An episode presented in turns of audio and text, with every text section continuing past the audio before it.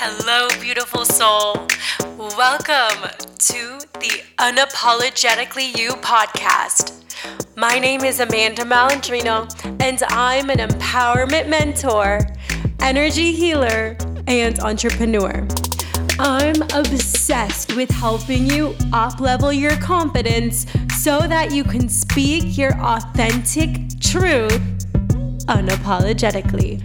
Think of this podcast as a homecoming ceremony for your soul and get ready to wake up the innate wisdom that lives inside of you. I know this is going to be a blast, so thank you for pressing play today. Now, let the fun begin. Hi, guys. So, before we jump into today's episode, I just wanted to let you know that this episode comes with a trigger warning because we do discuss experiences of capital T trauma.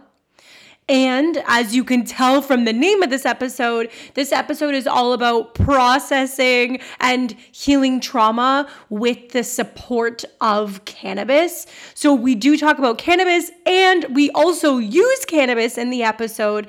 And we do briefly touch on um, disordered eating patterns as well.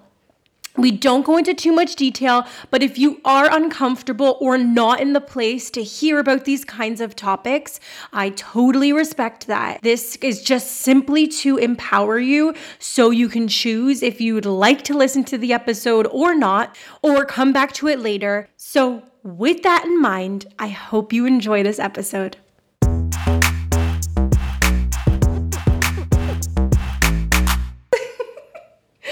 Hi, guys, and welcome back to the Unapologetically You podcast.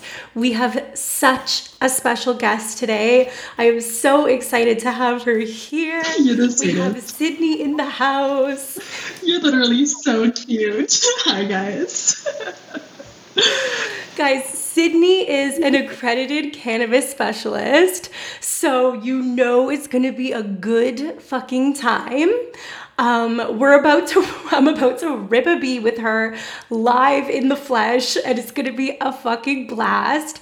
But I just want you to know that this episode is going to really aim to release the shame, the stigma around cannabis, and really educate you on the different strains, the different ways that cannabis can help you. Cannabis is just such a powerful tool, and Sydney is I've been following Sydney for over a year now, and I met her over a year ago while we were doing, we were just starting our businesses, which is so beautiful. So I'm really excited to have her here.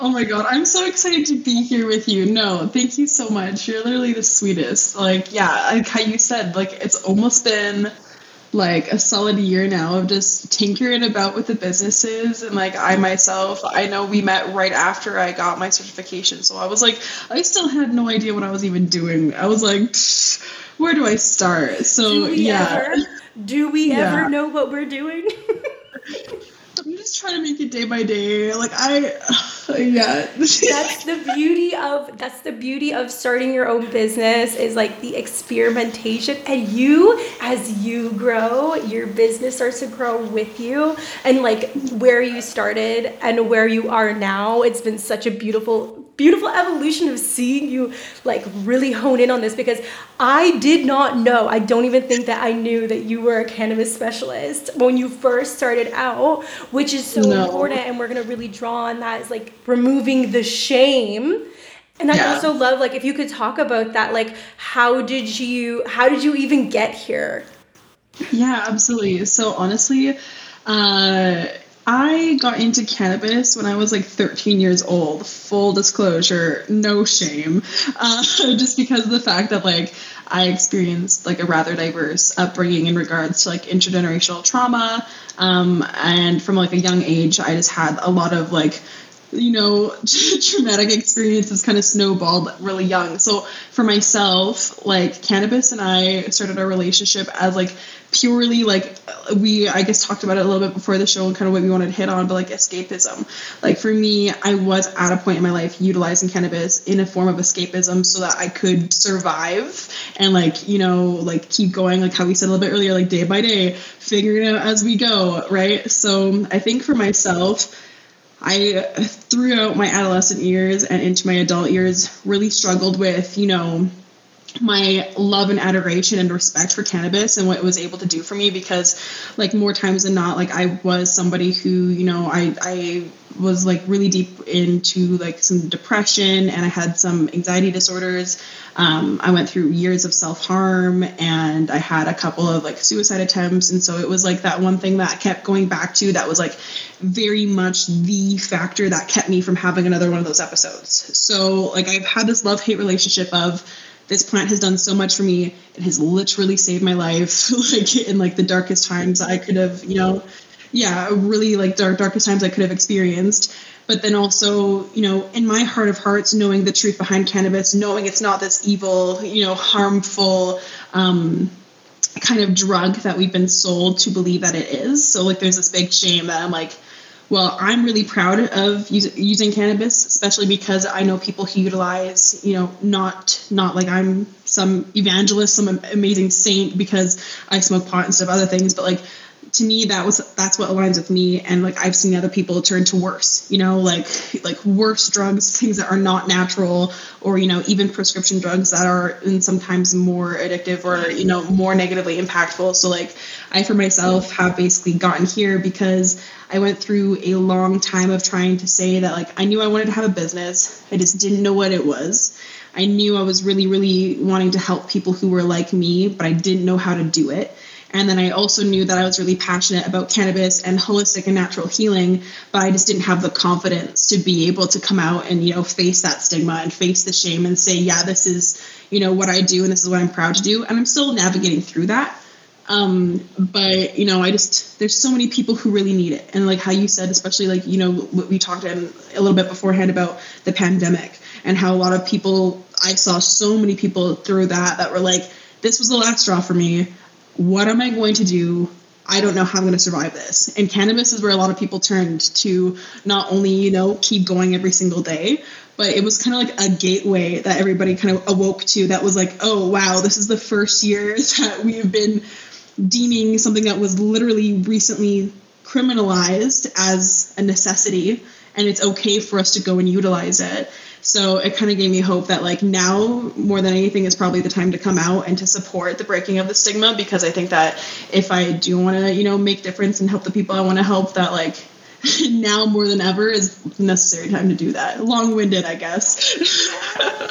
Oh my god that was such a great introduction. I totally relate to that and i feel like um, you know during the pandemic i'm very open about how much i was struggling if you guys want to hear about my experience, listen to the first episode. But um, I was struggling so much during the pandemic, and um, I've always smoked weed, but I didn't have the relationship with it that, that I do now. Yeah. Whereas, like you said, the escapism.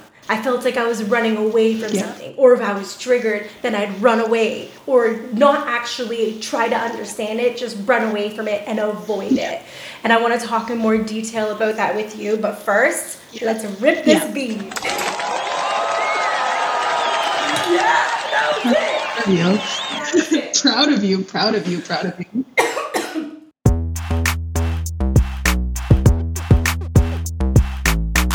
Want to touch on the escapism aspect here. I mean, in even regards to like the difference in relationships for both yourself and myself, that's part of what I do in my like cannabis consulting is after I got my accreditation, I basically made it a focus for myself to basically have a uh, a you know dedication towards showing people that it doesn't have to be a form of escapism.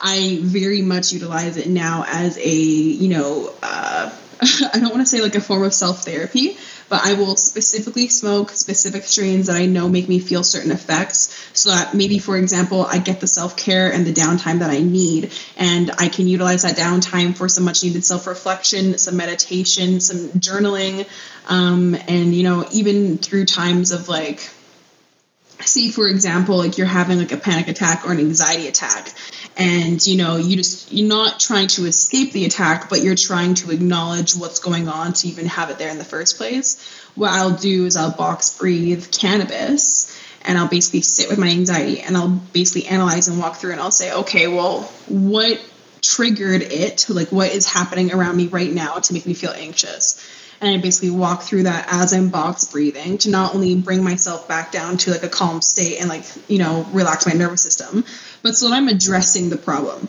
right? Rather than like weirdly enough, a lot of people will say you know obviously cannabis can make them like paranoid or over analytical or can cause them to overthink. And that's kind of like what I love about it is because like I began to rather than like run away from that and fear that and be like, oh, I can't smoke because of that. I utilize it to be like, no, I know I'm going to overthink and be able to have that critical mind that I need and that different higher perspective that I need to go through this thing right now. So let me go through it with a little bit more comfort and ease rather than with all my walls up. Right. So I guess, yeah, that's kind of. So interesting because that's I know lots and that was like me as well and like I used to I, I didn't do it for years because I used to always trip out. My friends used to always say it's happening. So like that was like our thing when I was like tripping out I'd be like guys it's happening because I knew that I was tripping out and then like when you start to see like get curious and also from like a humor perspective and just like when it was happening it was happening. I used to um run away from it and I wouldn't do it for long periods of time because I was afraid of what's happening. But I was like not, you know, very spiritually aware. Yeah. I had zero self-awareness at this time and like now it's like if it's happening and it's like yeah, it's fucking Go happening. With 100%. Have you ever so I'll ask you about that then. I know it's your podcast, but I want to ask you, have you like when it quote was happening, have you ever had like an experience that was like otherworldly in the sense of like you weren't necessarily positive of like what was real and what wasn't or did you ever have like like any sort of paranoia? Because like that is what's called i love to educate people on this because so many like what you said so many people have that one wrong experience and they mm-hmm. fuck off for so long and won't touch it ever again right? Or for a long period of time. But what that is is because you cannot cannot die or overdose from like cannabis, you just can't. It's not attached to your central nervous system the way other drugs do. What happens is you have an overconsumption of THC, which triggers this paranoia, which unlocks this like plethora of like worldly shit that you're just like, what is going on right now? Because you have such a like heightened cerebral activity that your mind is everywhere all at once and then basically that's where like the anxiety the shivers you know the overthinking the overanalyzing. And because people don't know what it is they run away. But if you can you know educate yourself and in the moment when you get to what's happening and you say oh oh, this is happening right now. Okay, where's my book? and you get your book and you get your pen and you're like, oh shit. And you just, honestly, it's called automatic writing. I tell a lot of my clients to do it. Like, especially in regards to healing, like if you're afraid of it, lean into it, go down that thing and like turn on some music if you want and just automatic write whatever the fuck bullshit is coming out of your mouth. I've written down things like I hear every sound in the universe. Like, like I've been off my rocker writing down like, you know, high ass thoughts but I utilize them to like look at the healing afterwards and being like, okay, well, I was obviously very vulnerable in this sense, and I was obviously really happy. So like, um, like in regards to like trying to avoid those uncomfortable it's happenings. Top three tips, if I can give you any at all, is have a shower, write it out, or take a nap. if you don't if you don't want to move through it, those are the three things you should do. But don't run away from cannabis if, if you have one of those experiences. A lot of the times the terpenes, like I help people identify why those experiences happen and to like not hate them, you know? Like to move through them, like them, enjoy them. So it's like sometimes if I know, for example, like say you told me that you had that experience and you could recall that when you had it, the flower really smelled like pine then the flower would be high in alpha beta pinene, which in some people predisposed to anxiety actually will trigger anxiety attacks. So if you want to avoid having an uncomfortable happening, you would basically look for flower that didn't have alpha beta pinene in it. Oh so like God, you basically no look at the terpenes. yeah, you'd look at the terpenes and be like, oh, this one is alpha beta pinene. Yeah, no, I'm not gonna do that. So whenever you come back to Canada. I'm I'm gonna have to take you out to like some dispensaries and sort of show you some shit because uh, yeah, they're starting to like list terpenes now, so I can be like, nope, anxiety causer. Go the other way. Oh my goodness, I had no idea. Definitely. you sold me on that. I fucking need that. Yeah, that's awesome. I love that. I love had No that. idea. That was so great. You're so good at what you do. I was not expecting that to come out of your mouth. If I go off, You're fucking brilliant. This is more than what I expected. yeah, Not that I wasn't, not that I didn't have high expectations. I knew you were great, but that's like, what? Girl, you're so fucking good at this. Hire her, people. Hire her. Look her up on Instagram. How can they find you? Um, my Instagram is Sydney Alexandra Canna, just because that's like obviously my names, but like Canna, I thought was cute because like Canna can, like Canna can do shit, you know. So I guess that's kind of what I'm trying to show people, like yeah, Canna can, and like I get, yeah, I I, I know what you mean, like you didn't expect it, because like sometimes I sit down with people and I just I blabber and I spew shit, and they're like, what the fuck did you just say? And I'm like, yeah, did you know that? And you're like, what the fuck? No. No to all of the above. because like I've been struggling with my social media because I'm like, guys, this is the thing actually I do use cannabis for. It's, so this is like not off topic, trust. But one of the things I like talking about in terms of like I know that the podcast name here is like unapologetically you, and like one of the things that like I am so unapologetic about in regards to cannabis is like cannabis makes me feel centered and grounded and like calm and clear of like the everyday mumbo jumbo that is like mixing me up. And mind you, there are times when like it can absolutely backfire and like maybe I, you know, uh experience like a burnout that like really makes me tired and like I had a productive day planned but I have to take a fucking nap now like whatever like obviously things happen but 9 times out of 10 like I just mentioned that I'm like struggling with like how I want to show up on social media and cannabis really helps me to like sit there and not only to like reflect on why I'm struggling like it's definitely got me to the perspectives and the consciousness that I had to be at to understand. Like I'm a very spiritual person like you had mentioned like you know prior to your life and yourself like you know getting to this point that you're at now like you weren't as self-aware but now you are. Same that has happened for myself like I can sit down and get stoned and just have a conversation with myself about like you know my traumas wh- how they come up in my life what their what their cycles are looking like how they're constantly like still impacting me and how i move out of them so it's like for example like uh, one of the things about you know struggling to show up on social media is like imposter syndrome. Um, you know what events happened in my childhood that you know maybe when i did show up i wasn't really supported in. Um, and i start i use cannabis to open up my consciousness to go through those experiences that might be a little bit more painful. So i avoid doing that in my you know regular waking time because maybe it brings up distress or whatever right? So like it's kind of one of those cool things that like you begin to start to utilize in order to enhance and you know open up to other things and like I started to look at why I wasn't showing up.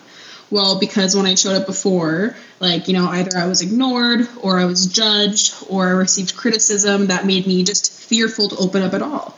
So now, as an entrepreneur and as someone trying to break the stigma and trying to, you know, be more, you know, uh, I, I have I have this manifestation that I keep saying in my head. I'm like, I need to be a cannabis mogul. Like that's what I want. I want to be like a female cannabis mogul. So that's the goal in life. So at one point, maybe my legacy says that. But Oh my god. Yes, yes. I see that happening for we're, you. we're manifesting it. We're we are speaking good thoughts towards it. But like I know that I'm not going to be able to get there if I have this imposter syndrome, and I know that if I don't have confidence to get past that imposter syndrome, then it's just going to go downhill from there. So cannabis a lot of times helps me feel confident too.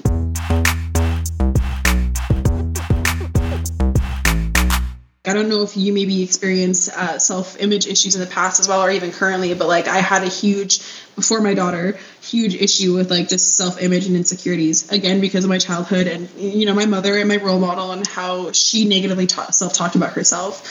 And cannabis is such a loving, loving plant. People don't know, but spiritually, cannabis has literally been regarded as like the release from woe. Like in the uh, vedic scriptures like people literally revere the plant as one of the five of the sacred plant kingdom that is meant to deliver humanity from woe because it is such a loving and universally uplifting plant. Like cannabis not only is it like sacred to these certain ancient civilizations um, but spiritually speaking astrologically it's ruled by saturn.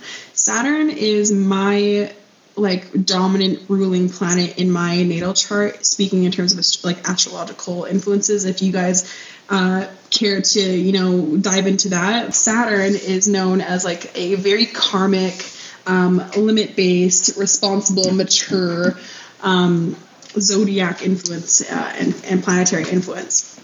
And so i'm a capricorn sun i'm a taurus moon and i'm a pisces rising but i have Aries with Saturn in my first house of self with Pisces. So it's like an Aries Pisces mix kind of combo. It's really weird.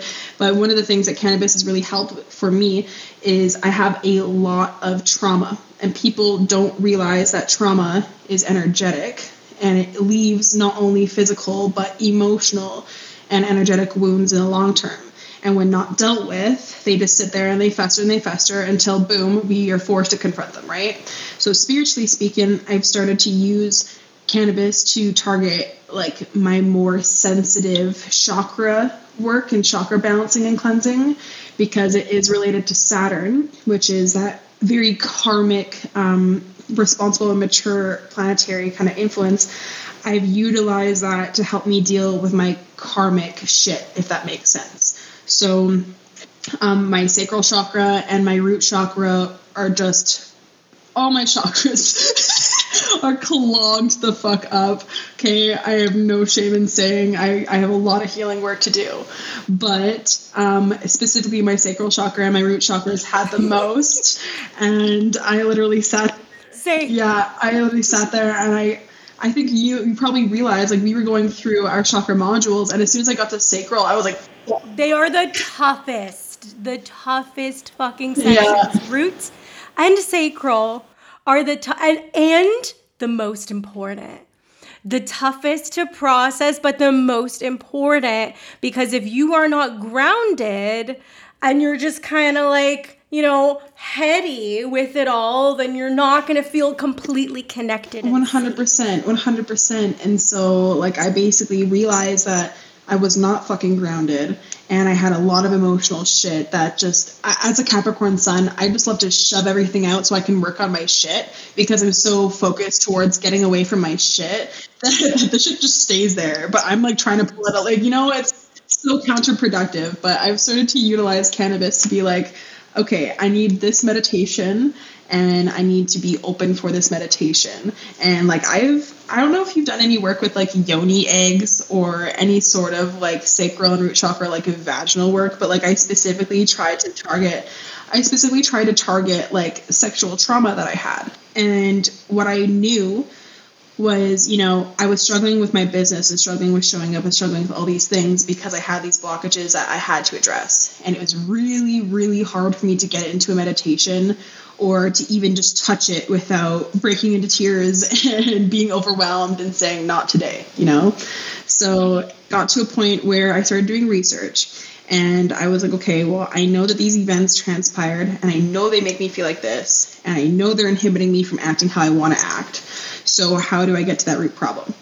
And how do I start fixing that?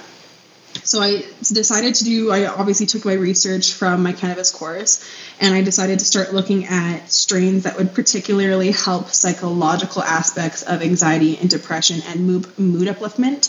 So, I started looking for terpenes um, as I kind of touched on a little bit beforehand, but the things that, you know, they, they, they do have some matter. A lot of people think it's just THC and CBD, but terpenes have like some of the most effect to your flower because um, they basically are responsible for the smell and the taste of your flower.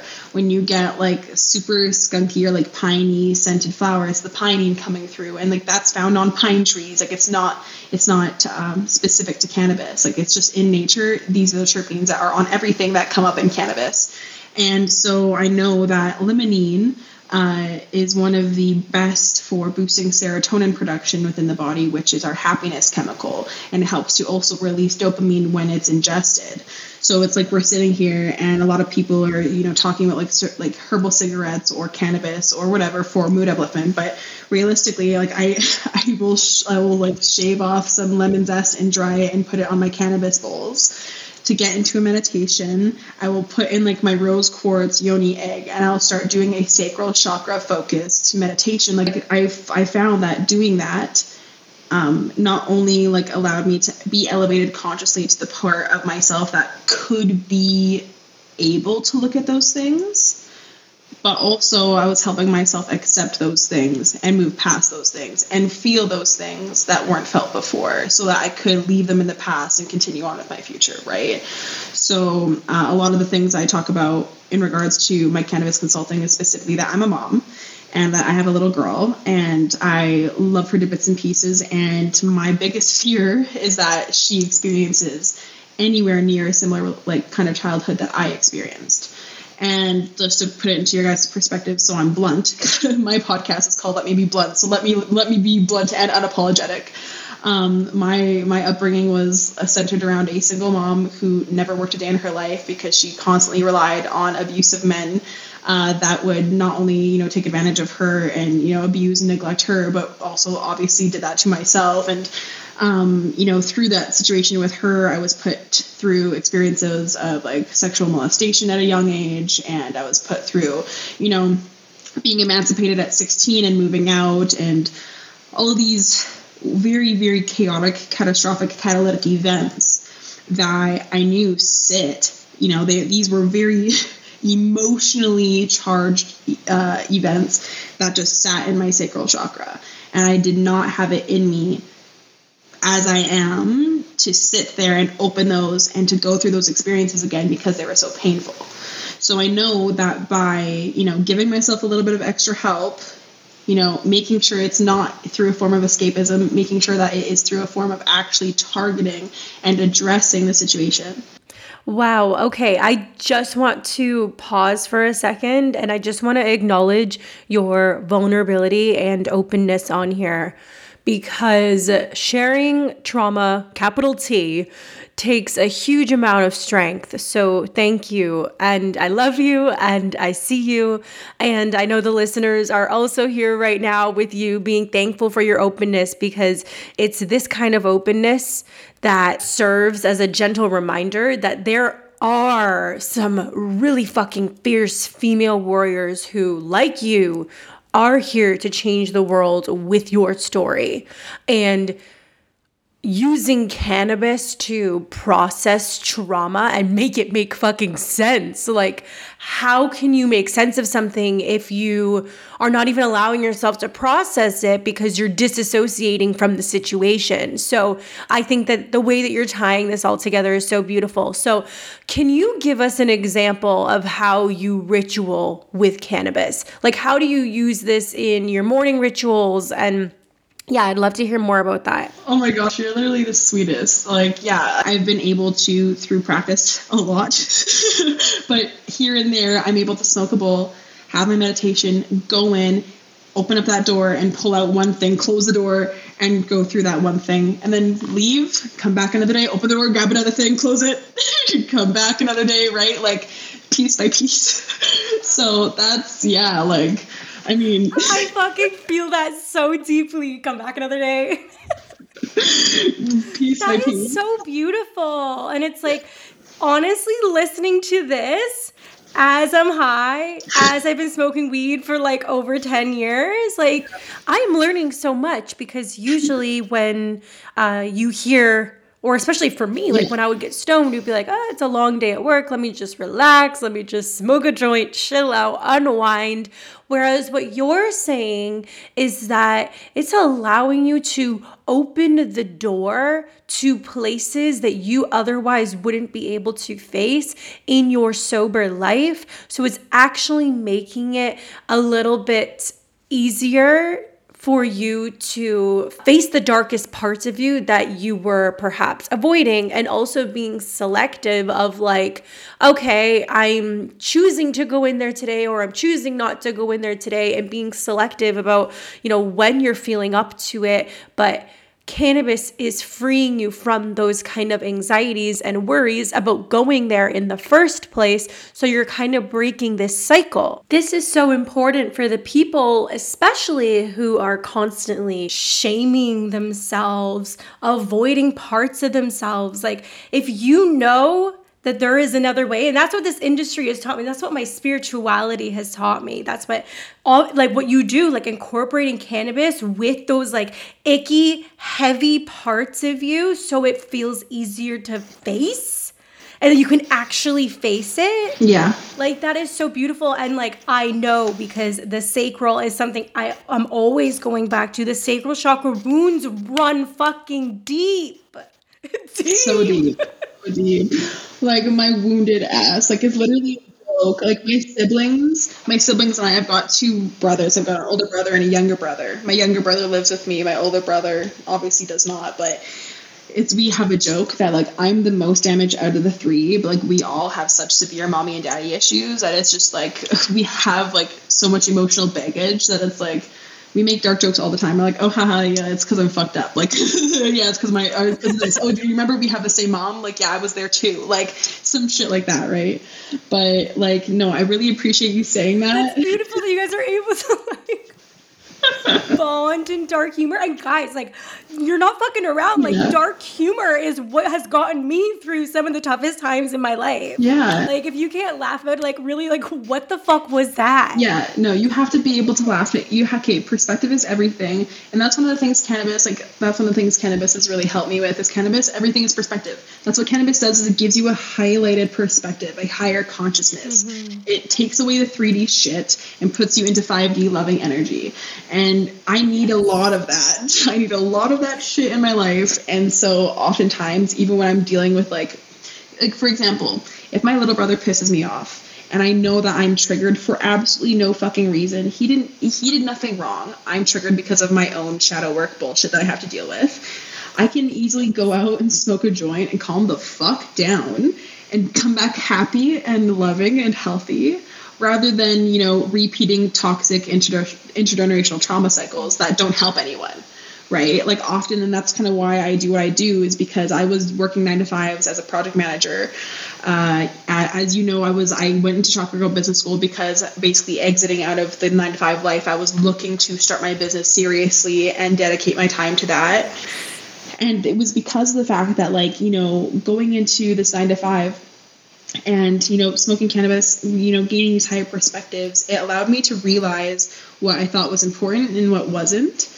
And it really helped me open myself up to nothing happens to you it all happens for you. I mean Yes. like like everything is all about perspective. Right perspective is key. Everything is always about how you look at things. And if i can have a plant on hand as a tool especially as a parent to help me have the higher perspective especially in times of need. I have no shame in that. Like i'm a canna parent through and through. I smoke weed all the time. I'm trying to move into edibles because my lungs are hurting. But like i will be i will be transparent and say that like even in ancient egypt one of the like i I know I've had a past life there, and it's like something I'm integrating into my cannabis work now. Actually, is now I'm starting to do like past life meditation regressions with cannabis that are super cool. So, like one of the things that I know It's is so cool. I, I'm super. You gotta, you stoked. gotta tell me more about this. I want this. I will, I will, absolutely, I 100% will. But one of the things I learned is that, like, through synchronicity, universe is always talking to us, and cannabis helps me be more aware of these messages that universe is sending me, so that my perspectives are in alignment with my highest evolution, etc. And when I went to school, I knew that cannabis was already present in ancient Egypt, but I did not know that they used it how I used it. Being a canna parent, when I was pregnant with my daughter, I was not it was not planned and i was not certain if she was going to like if i was going to keep her essentially just because of the dynamic between her father and i. We had very different stances. I wanted to keep her and at the time that he didn't and that's just just how it was. And so for myself mm-hmm. already smoking recreationally i was smoking for like the first six weeks of my pregnancy didn't even know i was pregnant with her. And then you know i had to come to terms of uh, this escapism. Am I going to smoke weed now to escape this awful situation that I found myself in of complete conflict and like chaos? And then to see what happens, or am I going to stop and like pick a pick a path and you know like am I doing this or am I doing that, and then you know kind of go from there.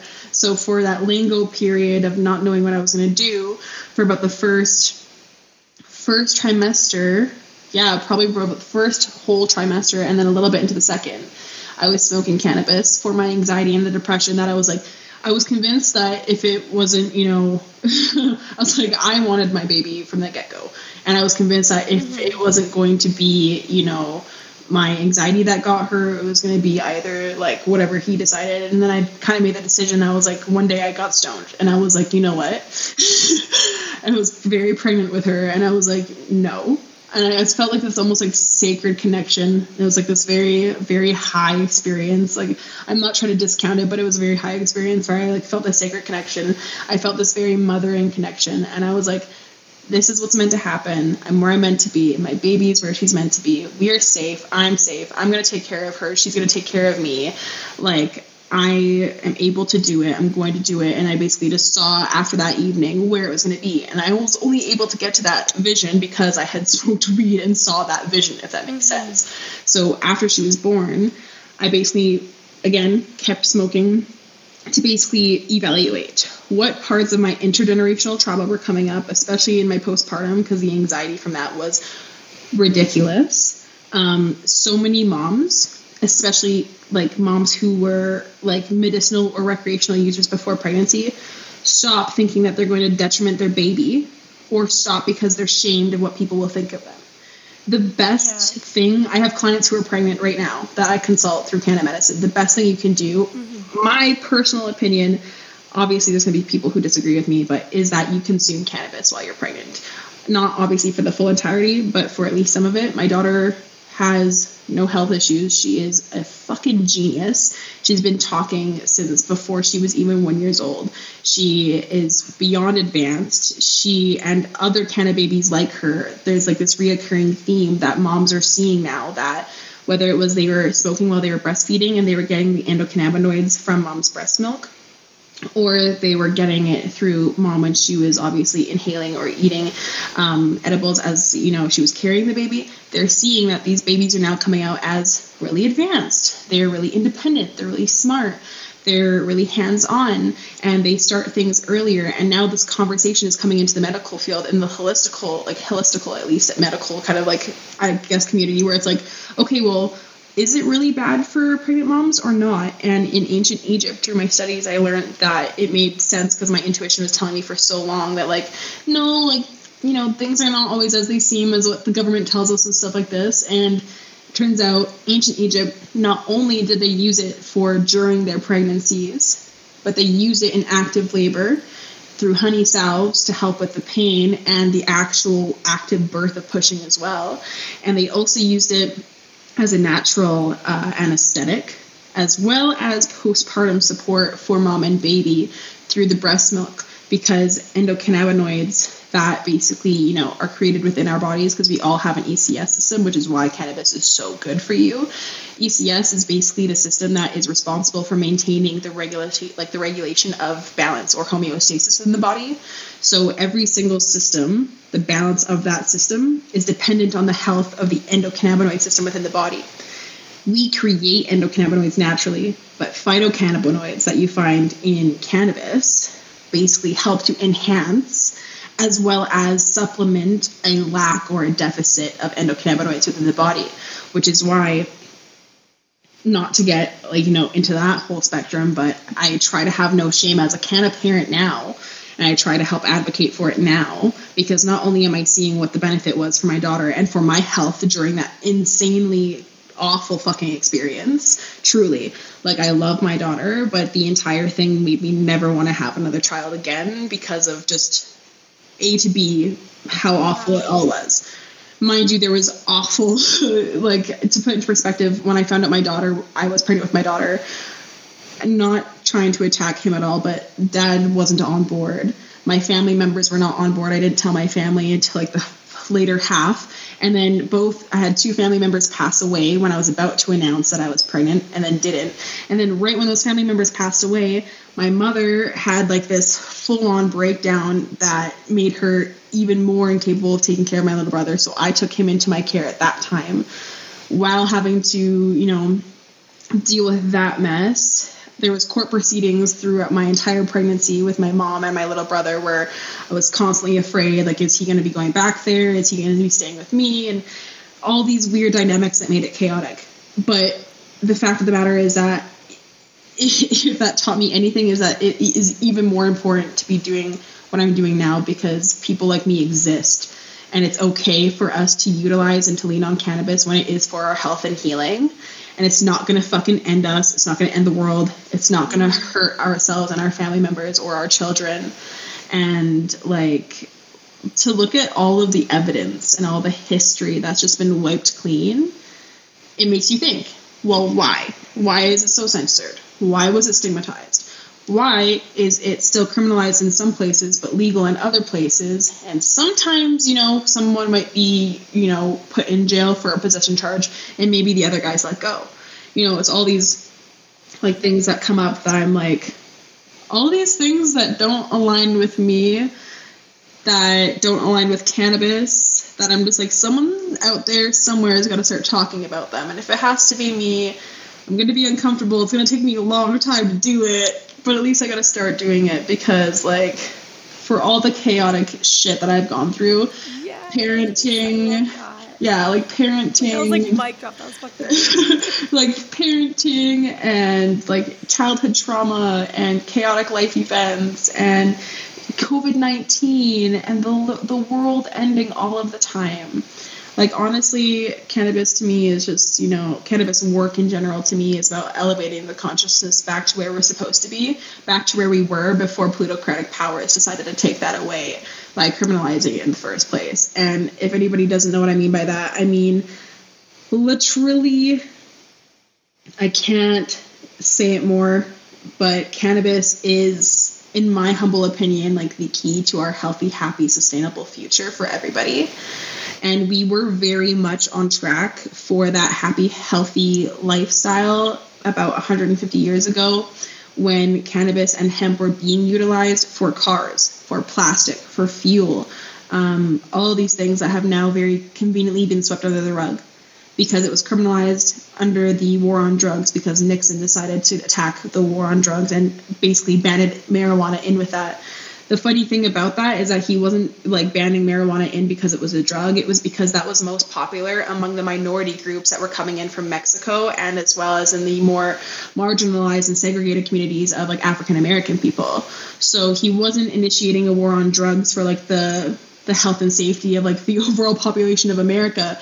It was very much like slavery is still alive and well. It, it literally lives within the prison systems in America.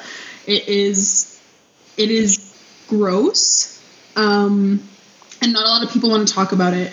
And the only reason why I bring it up now is because it just shows like this this like crazy system that has to be addressed through cannabis and the only way to address it is by having conversations like this with people like you who are open to having the conversations, who want to hear, who want to learn about it more, who are open to other ways, new ways, ancient ways, right? It's crazy because like we could definitely be living a completely different life um, but there are powers in place that don't want that to happen. And that's why i think the work that i do is really important because i'm hoping that you know by having this education shared and more readily available to larger masses of people maybe that will create a movement for some change that they can't really ignore right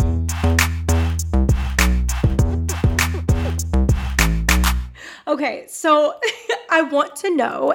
I bet everyone else is thinking the same as well. What do you think the big difference is between when you're smoking it and when you're eating it? Which do you prefer? Okay, so personally, I I'll actually give a good response to this. Okay, trust me. So I have for years loved inhalation methods because of the instantaneous effect that you're allowed to get. With inhalation, it takes anywhere from two to five minutes to enter your bloodstream. With digestion, it's anywhere from 30 to two and a half hours. The difference, as well, is the fact that through digestion, your body and the acid that it hits in your stomach actually has a different chemical reaction than it would if you're inhaling it what happens is when you light cannabis, it is in raw form THCA, but when you light it, it burns off the A and turns into THC, which is the psychoactive, um, impairing cerebral effect of cannabinoid. Okay. Then when you digest it, you're consuming the THCA, which is not like getting activated by the heat. It's getting activated by a chemical compound reaction in your stomach. So it is digested differently and it hits differently. Some people say that because it is digested differently and it also lasts longer, not only is the high effect longer in terms of time and duration, but it is also more profound in effect of like, oh shit, like I'm really couch locked now. Like you could smoke an indica that you know indica is in the couch and it could be really couch locking and you can feel like sedated like maybe you want to go cut up on the couch and watch netflix but then you could eat let's say for example edibles made from that same strain but you would not fucking make it to the couch to watch netflix. You'd be passing out in bed and going to sleep for the night right? Like maybe you have some giggles up the stairs but you're going to bed. So like i think that um i think i i think in terms of health for my lungs I think I have a preference for edibles. Um, but I think a lot of people, especially in Canada, are intimidated by edibles because they do come on so much more profoundly. And in regards to our regulatory bodies, we're only allowed 10 milligrams of THC per package right now, which for some people could be just right, but for other people like myself who are more um, regular or seasoned users, it's really shitty because you're just wasting a lot of money on edibles that are not even that that good because they're still up and coming um, that have such a low dosage you, you don't really feel anything. So to be scientific with it, my recommendation to any and everyone is that uh, inhalation methods should only be used for like you know maybe socially when you're out and about and you want to have a good day have fun once in a while cool okay cool but secondly when you have pain management or even mental health management that you need help with right away inhalation is going to be the best method for you to get instant help okay? Digestion is what you want to follow up with to have prolonged help. And especially because of the fact that for example I, I, say for my clients who are like female and who experience like really heavy horrible periods what we'll do is we track cycles and the first uh, normally maybe second but the first to second day before she actually starts her cycle and she's kind of starting to see and experience that yeah she's getting that cramping that lower back pain maybe she's getting her headaches what we do is we get onto her protocol of inhale uh, it's we do inhale, ingest, and intake, which is uh, topical. So she will inhale in the morning for immediate relief. She will ingest right when she's inhaled something like an edible that most of the time like my clients make their own edibles at home and I help them do that as well. But just because what you get on the market um, is I it's like you're tra- you're sacrificing trust through the government like products and their regulatory bodies through the dispensaries for like the amount of THC. Uh, and when you go through edibles, or you're sacrificing trust for the higher THC on the black market. So I always say what you should be doing is buying your flower in the THC quantities that you want, decarboxylating it at home, and making your own edibles for it. Um, but basically, she or they will eat um, their edible after their inhalation has worn off. So by the time the inhalation of about an hour to two hour window is wearing out, that edible is just kicking in. So she's got the support throughout the day. If she has a long day at work on her feet and she knows she's going to need it for those cramps, she's got the edible kicked in, ready to go. And then we follow up that edible with a topical. So either a cream or a gel that is also cannabis based that has THC in it. So it helps with pain management because people sometimes get twisted. They think that, you know, yeah, THC is responsible for like getting you high, but really nothing else. THC is actually there to increase appetite, help with pain. It's also going to be one of the key factors in like your cerebral effects, but it is the key factor for pain management. If you take CBD for pain, nothing will happen. CBD is for inflammation and for mood and effect for analgesic behavior. It's like anxiety. It's a natural analgesic, which means that it helps to calm anxiety. So they have what's called the entourage effect. When you take THC and CBD together, they complement one another and can enhance one another's effects on the body. When you take basically more THC than CBD, you get more of the THC effects, and vice versa, more CBD than the THC if the other way is around. So I think that if you're trying to have fun, inhalation is the fastest, the best, and probably most convenient but it's going to hurt your lungs. I say this as somebody who yes. I say this as somebody who has asthma. Don't get me twisted. I have asthma too. Yeah, I, was, I have asthma too. I love. I literally love that. I'm like, don't get me twisted. I absolutely love my cannabis because people think that if they have asthma, they can't smoke. I have not had an asthma attack in the 10 years that I have literally been smoking cannabis. Okay, it is actually really funny because people don't know that cannabis actually helps respiratory diseases uh, and like infections and stuff like that. People have no that idea. changes everything. It, yeah, it's really phenomenal. So that people actually utilized cannabis for asthma back in ancient times, and so yeah, I I laugh because I'm sitting here saying it's bad for your lungs, but also it's really good for your lungs. But like, no, it's it's everything within moderation everything has has to have a rhyme and a balance. If you need to smoke today, but you're you need a break tomorrow, fucking take the break and make some edibles for like a week so that you get that break and then you can smoke again whenever. But like, I think that's my long-winded answer. Is I have so many different moving pieces that I'm like, mm, you know, yeah. Also, edibles oh are so much God. fun. They are. I've ha- I've had some good experiences, but I've also had some bad experiences. So, ah. do you think that the same explanation you gave when it happens would it be the same would it be the same for an edible? Yeah so same applies. So when the it happens i explain it as going to pluto. I have had experiences where i'm like i'm in fucking space right now. Universe doesn't exist. I don't exist. What is this? I'm going to pluto. Um because it's the farthest away in our solar system so anyway i yeah i would say it's the exact same. Literally the exact same turnout. Like you have an overconsumption. But basically the thing about all forms of cannabis is to go low or sorry start low and go slow. People always think that like especially with edibles you probably can relate to this. It, oh it's so small like i can take another bite or oh like i'm not feeling it right now and it's like a 45 minute like you know time has passed since you've taken it. It's not hit yet. And then they take a little bit more and then it hits all at once and like fuck. Like i i think that it's super important yeah. Yeah, goodbye. Uh, it's super important to go low and to go slow, especially with edibles, because like you said, that like that it's happening will happen. And there's people who go to the ER because they're just fucking they're bugging out. And I'm not kidding you guys. If you go to the ER, all they're gonna do to you is hook you up with fluids so you don't get cotton mouth or like dehydrated, and they're just gonna let you sit there and write it out. That's it. That's all they're gonna do. They can't. They, they can't do anything else.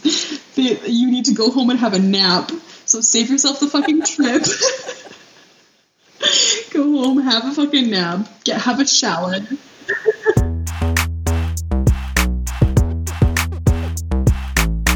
There's one more thing. God, I don't want this conversation to end. It's so fucking good. Um, one more thing I wanted to talk about is how First of all, how incredibly transparent you are on Instagram. Guys, go follow her on Instagram.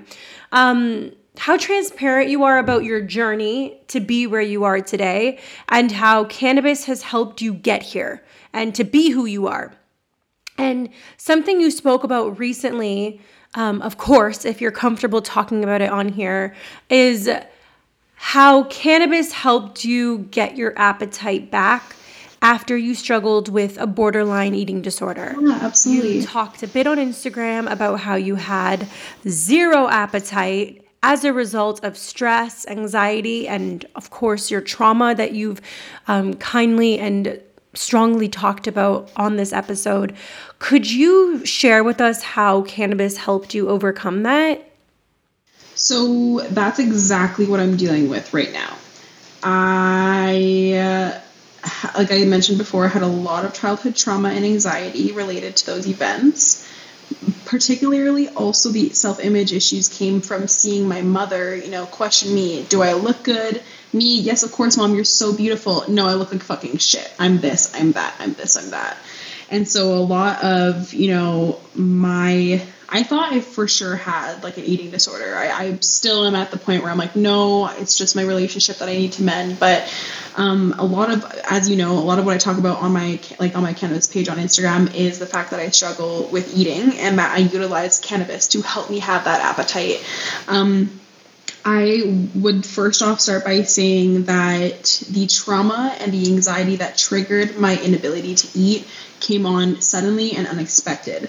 It was not slow. It was not like uh, a gradual thing that I just realized one day.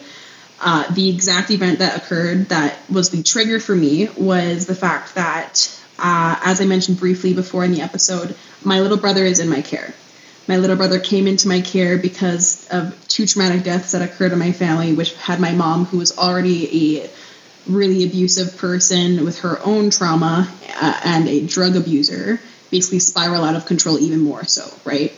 So, what had happened was I went head to head with the biggest figure of my childhood trauma and abuse of my life, right? Uh, in court for months and months and months on end fighting for the safety and the health and security of my little brother. I ended up being awarded guardianship and parenting of my little brother full time. And so I'm the only person on the planet right now that has say over him until he is his own independent at 18. And what exactly had happened was I prepared to go through the trial, the very end thing. We had months of court trial, after reschedule, after docket appearance, after mediation, after this, after that. And finally, we came head to head with a 10 day trial that would find her either incapable of taking care of my little brother and awarding me, or would find me outlandish and award him back to her. And before we had even started the trial, she walked into the courthouse armed up like I know my mom to be, and like by universal fucking power, literally, like I, I attribute this to my baba who's passed, her mom, so thank God. Um, like a change of tune, like within seconds. Like she went from being hostile and being like, wish you luck, to let's talk before we start the trial. So it was supposed to be 10 days, and it was not even 20 minutes. She basically relinquished and just agreed to everything because she didn't want the evidence and everything that I had to come out in the trial uh, to be put against her because truthfully she was going to be charged for some pretty grotesque things. Um, so we came to the conclusion that my shit would be put aside and her shit would be put aside as long as she could agree to have Nicholas reside in my care. And for the foreseeable future, he was going to be protected under me because I've been not to like toot my own horn is not trying to sound conceited, but I've been the only person who's cared for my little brother since he was born in the sense of like really having his best interest. Um, and so what happened was I walked out of that courthouse that day, and like the judge, when he had heard our conclusion before we had even opened trial, had looked at me and he was like, he's like, I can't tell you how this trial would have gone if it was the full 10 days but I can tell you right now that what your mother did was the best decision for herself because I don't think she was going to make it past those 10 days. And he just thanked me for basically what I was doing. And then he basically nodded at my mom and said, like, that was the right decision because like she had had some warnings and she was caught for lying and there were so many things that she was going to get into a lot of deep shit if she continued on right and walking out of the courthouse that day, it wasn't like um, it wasn't like it, it was so uncatalytic if that made sense. It was like years of this emotional trauma and all of this physical abuse and all these things that I had carried around all this emotional baggage and hurt from just got literally brought up to her face, and then she basically just said, I'm not going to look at that. I'm just going to admit that I was wrong. Let's go the other way. And by her doing that, it kind of confirmed for me. And it kind of had me feel as though, like, at least even though she wasn't admitting it and apologizing for it, her conscience and her actions showed me that she was guilty. And everyone else knew she was guilty. And everyone else could acknowledge what I had gone through. And even like I had spent three days on trial on stand reliving, rehashing these painful experiences. So I think short-winded. I know you said you wanted this to be very brief, but this was a very no, no. this was a very weird. You're doing so well. It was a very it was a very weird event that triggered my anxiety that made me unable to eat. And the reason why I say this is because all of these things, all this trauma that was about to be unleashed that day and you know validated didn't necessarily get that, but was still validated. But the issue was I had been in fight or flight for so long, waiting for that trial, waiting for the day that my mom and I would go head to head. I always kind of not, I don't want to say fantasize, but I always had these premonitions as a young child, as a young teenager, that, you know, I was going to be her karma and she was going to fucking have to learn one way or another how to be a parent and if that was through me or not. And what happened was, as soon as that day occurred, fight or flight shut off, and all of the anxiety that I had thought was just gone, that had been distracted for so long, came right back up to the surface and said, No, bitch, I'm still here and you need to deal with me. So I had basically distracted myself and thought that I was healing my anxiety for so long, when really, because I was in all of these catastrophic events still, my anxiety was just on the back burner because I was on flight or flight. So when that shut off, and I got this validation that yeah, I experienced a fucking shitty childhood. I am doing the right thing by having my little brother, and she's not going to be able to hurt anybody anymore. That gave me the space I needed to acknowledge all this other shit that had to be acknowledged, you know? So mm-hmm. what happened was it was that's not something easy to do. That takes time. Yeah, exactly. A lot of time, that a lot of love. So that's incredible. Yeah. it was it, Wow. It was yeah, it was a lot of shit, but I didn't realize it would come out in my eating. And what happened was it started very faintly where um, maybe I was working. So because I was working, I was distracted. I was too distracted to eat. And I felt the hunger pains, but because, you know, I was busy and I had to do this because I was stressed out that if I didn't do this, like maybe I'd fail or, you know, not be able to show up for my family um, you know, I just put off those hunger pains. And then it got to the point where even when I was hungry and even when I did have hunger pains, food felt awful in my mouth. Um, and I would throw up what I was eating, or you know, even the water I would try to get down, it would come back up because I had gotten into this vicious cycle of focusing on all of these other things before focusing on myself and my health, right?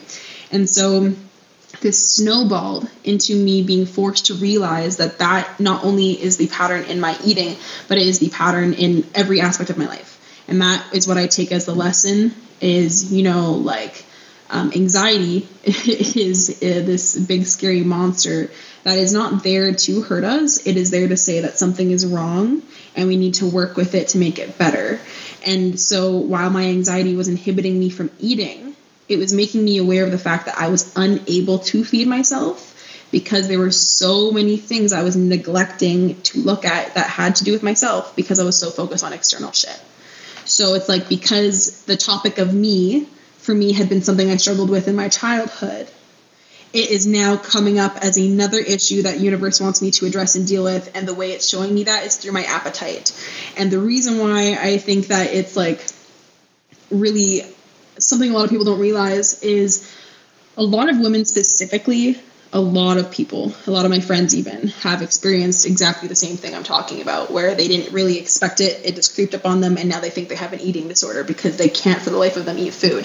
I had a girlfriend of mine this morning who texted me and she said it's been 36 hours since she's last eaten accidentally because she didn't have an appetite. These things are not normal. These things are trauma responses that are sticking around because anxiety is still running rampant in that part of life that we have chosen to avoid and ignore because it's painful. So what I do with cannabis is um, what I do with a couple of things in particular to lack of appetite and anxiety inhibiting the lack of appetite, just not even about lack of appetite, quality of life, is right on the onset of a really bad anxiety attack, or even when I feel I know I need to eat but I don't have the appetite because the anxiety is in the back of my head. I will start to basically use that as an opportunity to do some self reflection. Like I said, maybe I smoke or maybe I have like a bong hoot and then I, you know, I reconnect the part of myself and my childhood that I really enjoyed, particularly in relation to food. So, you know, I've had some clients who maybe for them they didn't like cooking or baking, but they absolutely loved their babas or their guitos, like pumpkin pie or something like that.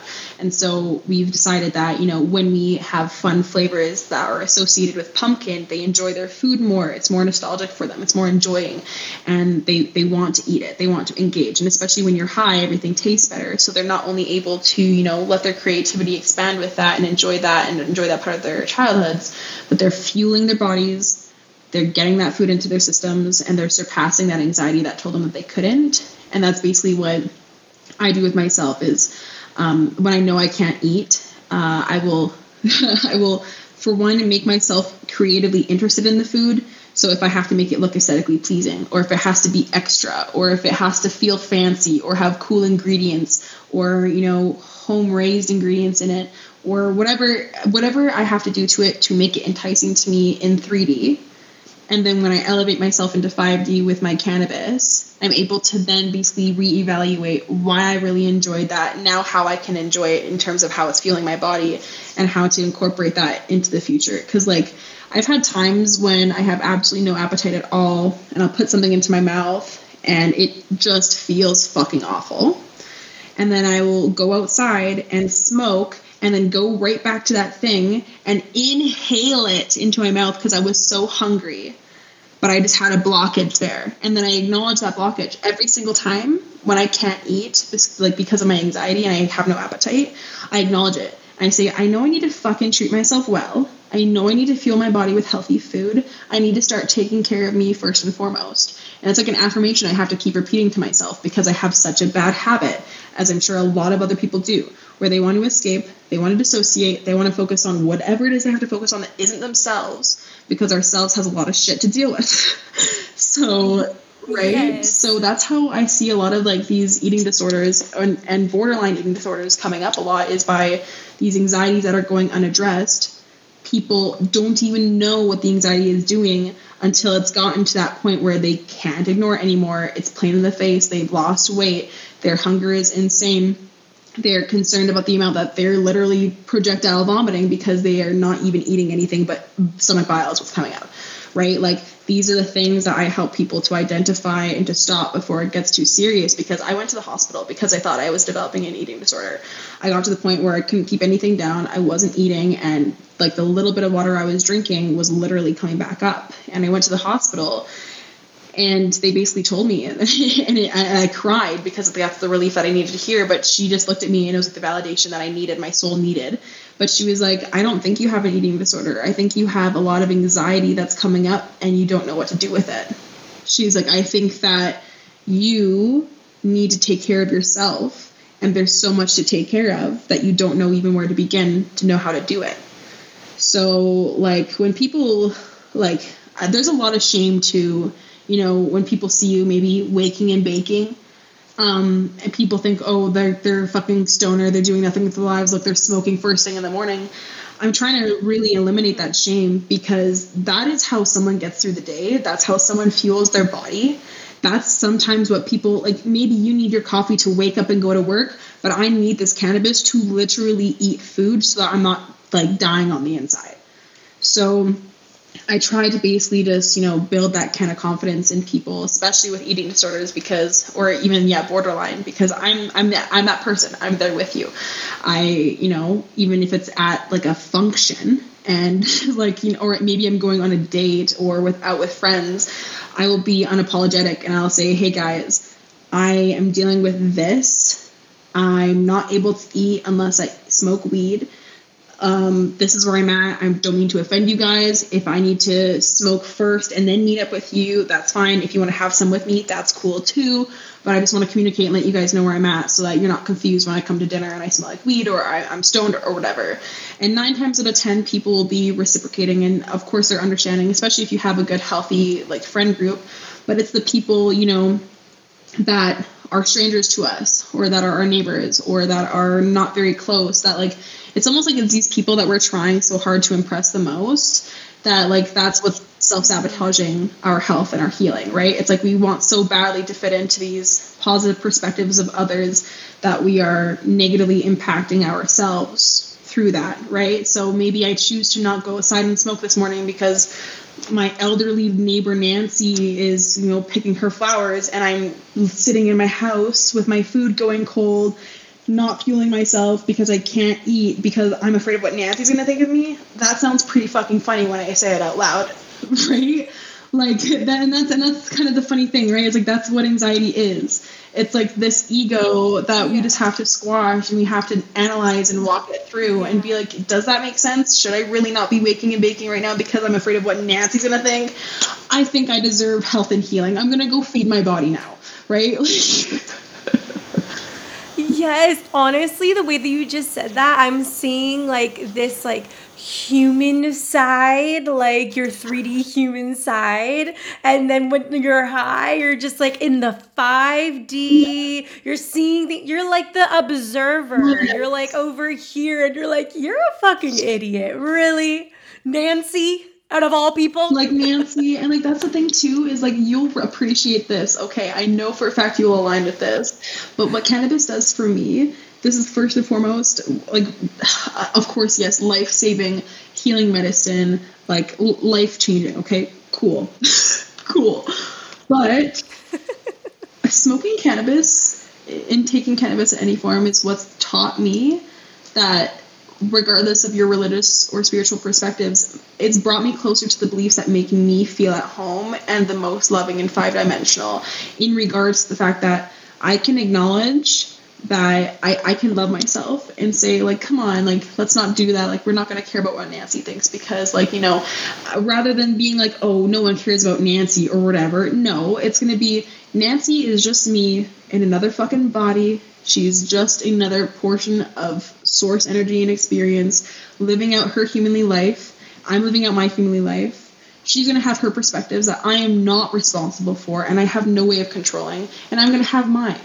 And so it's kind of brought me to like this halfway point of like I'm kind of starting to dip my toes into, into this unparalleled confidence. I'm almost there, almost. But it's like, you know, that's such a big that's such a big thing to do because like no and, and when you actually talk yourself and give yourself the facts yeah. These are the facts we have yeah. this is what we know to be true and when you're actually coming at yourself from like well what's actually true and then like when you actually come from that angle, you're like, well, that's not fucking true. Exactly. And like, or just like it's okay to have different opinions. Yeah. And everyone else, that's like compassion 101. Yeah. Is like compassion for yourself and compassion for others that like Nancy maybe she's gone through some shit. We don't know Nancy's perspective, but like it's not our job to explain our reasoning behind doing it. And it's okay if she doesn't understand. Imagine how honestly great our world would be if like we were that compassionate. Where it's just like, I respect your opinion. Yeah. I respect your opinion, and here's mine, really? and we're safe to be in exchange. And just like, is that too much to ask? Like, and for? that's that's the best thing about cannabis. That's why I think I've like I've chosen it as like my niche right now. Is because I'm like cannabis is is that you know it's in my if everyone smoked weed life would be different of course but like that's what it is you know it's love it's compassion it's acceptance it's healing it's it's medicinal and like you said like to be completely honest i know for a fact like my neighbors um, it's funny because like when I go out to smoke my bong at nighttime, he'll be out there drinking his drink, and I've I am a respectful person in regards to like I know of course that not everyone is going to enjoy the smell of cannabis smoke or want smoke in their face or secondhand. So I always ask him like, hey, like, do you want me to go over here? Like, I don't want to offend anybody. And he's like, oh, he's like, fuck. He's like, you got your vice, I've got mine. He's like they're both criminalized at one point anyway. Cheers. And that's it. Right? And so it's like nine times out of 10, your anxiety telling you that you shouldn't do it because of whatever else has to be pushed aside. Because if you're smoking cannabis or you're eating cannabis for your health, it's the anxiety that's telling you that you're going to be shit on and you, uh, you should feel this shame and this guilt. Like, yes, it's out there in society, but if you don't accept it and you work towards diminishing it and educating and just being confident with it rather than being shy or, you know, um, you know, maybe even like passive with it, it's just going to open up more. It'll open you up, it'll open the world up, right? It'll open up yourself to so much more opportunity for your healing because like you're not inhibiting yourself based on what others are thinking, right?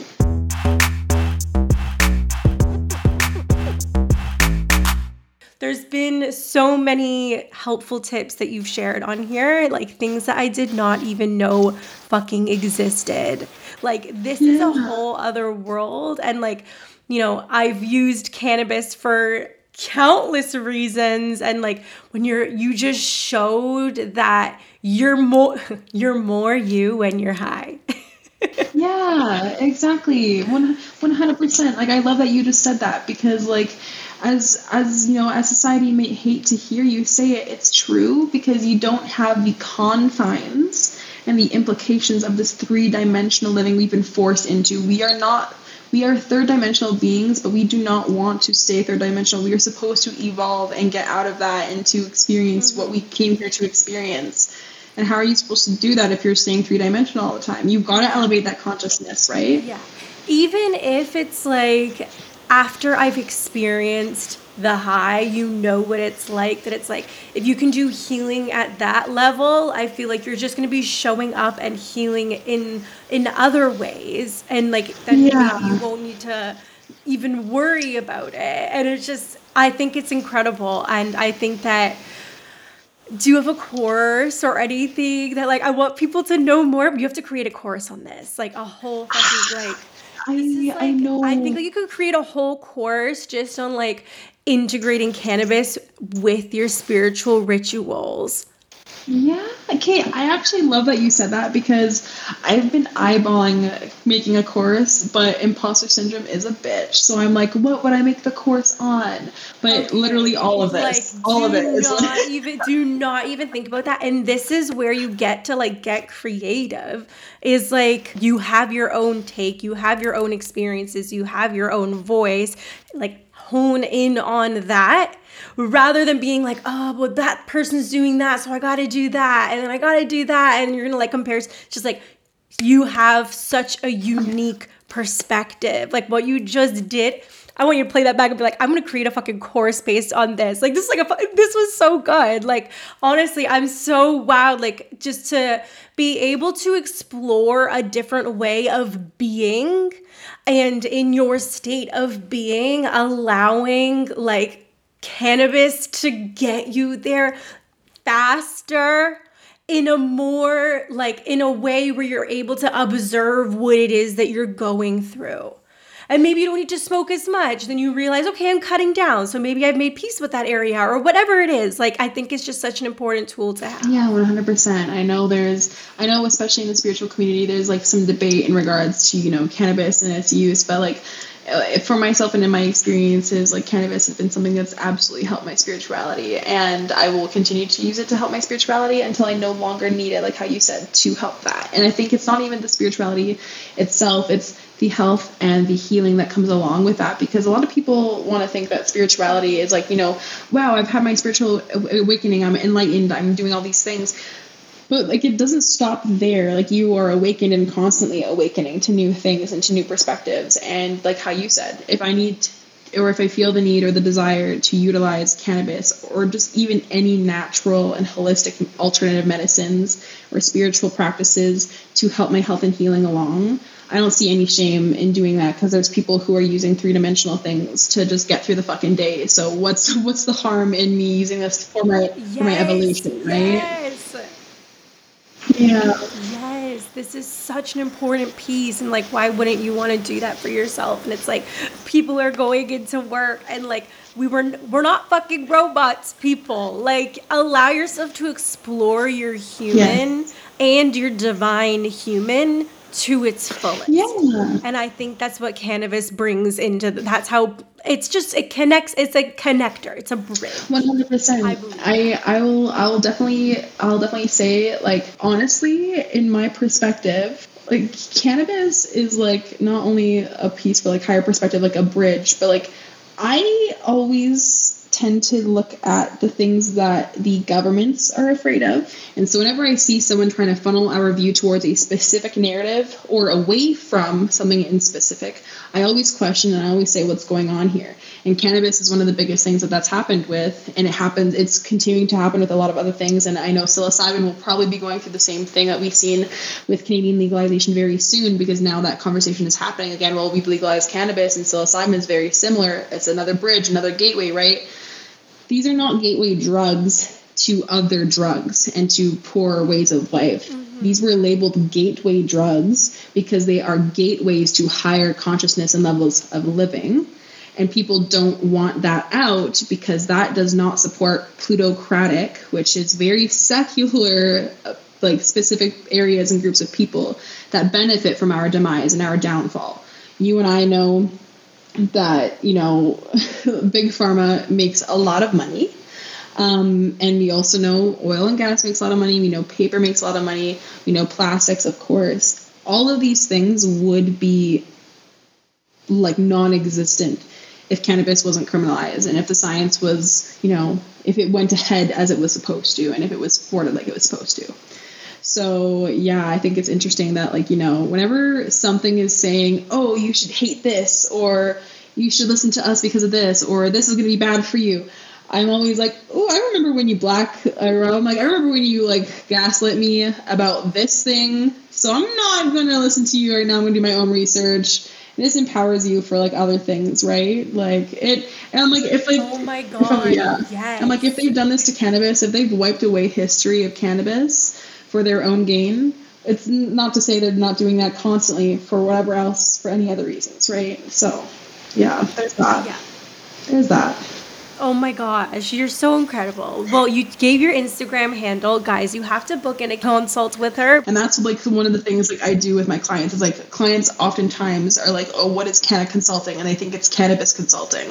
But what my consultations are are very much a business focused on healing through cannabis medicine that is combined together. So it's like I educate you on the science, the facts, the history, the uses and applications of cannabis, but in I, I utilize that to empower your healing, right? So your healing could be inner child work it could be sexual trauma it could be relationship trauma it could be intergenerational it could be self-related it could be literally trauma as we know comes from everything it's just based on how you internalize it right so that's basically what i focus on like I am in I am in awe. Like this was so fucking incredible. Thank you so much Sydney for coming on and for sharing your wisdom with us. This was so fucking powerful, just informative beyond what I fucking expected. Like, no, my god, thank you for having me. Like, literally, so when you asked me, and I was like, ah, you bet. Oh, it was so sweet. It was so fun. It was so fun. You I'm are so, so great. Thank you so much. No, thank you, girl. And honestly, too, like, yeah, if we have to do a part two or anything like that, we will. We'll we'll yeah. figure it out. But we got. Yeah, honestly, like this was just so fucking. I have still have so many questions. I'm like, now I know what to expect for the next one. So I feel like part two would be like, okay, let's talk about that. let's get into the nitty gritty. We we covered like most of the bases now, so now we'll get specific into it. Yeah so much for listening to today's episode. If you resonated with what you heard today, be sure to share it with me by leaving a review. If you aren't already following me on social media and would love to soak up more empowering content, follow the Karuna Collective, collective with a K, or visit my website at thekarunacollective.com. I love and appreciate you so much, and I can't wait to connect with you in the next episode.